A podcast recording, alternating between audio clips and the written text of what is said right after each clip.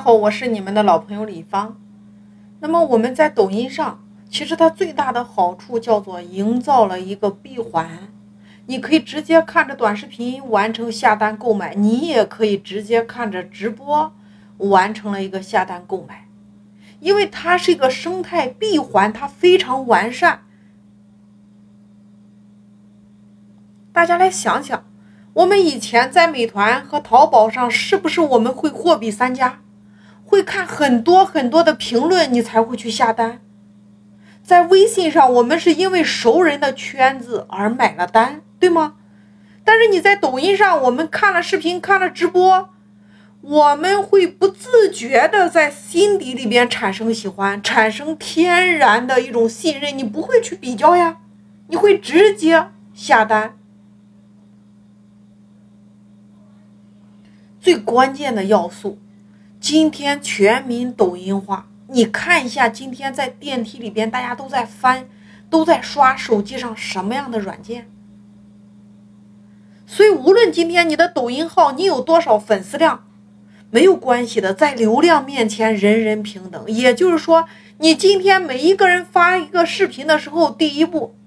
抖音都会统一给到你新发视频的流量，比如给你了一百个流量，透过你的完播率、点赞率、转发率、评论率这四大数据，决定了你要不要进入到第二轮流量池里边。你看今天很多的媒体是不是都入驻了抖音？你看像小米呀、华为呀、新闻联播都已经入驻了呀，那你为什么不能够入驻呢？所有的门店都应该把你的店开在线上，把你的店搬到你粉丝的手机上，把你的招商搬到线上，线下就是你聚会交流的一个场所而已。那我们说产品在抖音上，我们如何来售卖呢？你第一种方法可以透过淘宝店。开通淘宝店之后，你一定要开通淘宝客的功能，因为如果没有淘宝客，你在抖音里边是无法选择这个产品的。那你开通完淘宝客以后，你把这个产品挂到你抖音的橱窗里边，你可以透过抖加等这样的方式来进行推广。大家点开抖音。你会看到，如果对方开通的有商品橱窗，那在这个橱窗里边，你点开里边所有的产品，全都是淘宝店里边的产品呀。就是你可以橱窗带货赚取佣金，这是第一种方式。那第二种方式，你可以开通抖音的鲁班。抖音的 OCPM 指的是优化以后的千人展示，你可以花钱去推广呀，也可以给我们的视频带来巨大的推广、巨大的流量呀，因为你的推广带来了巨大的曝光量。第三种卖货的方式，你可以跟抖音的网红店进行合作卖你的产品呀。如何找网红？我在上一集有讲过。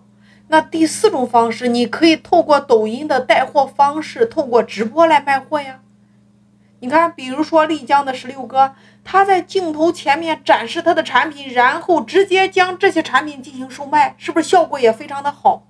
那第五种形式，你可以针对实体门店，用抖店的营销方式来打通你的线上线下。你比如说海底捞的门店。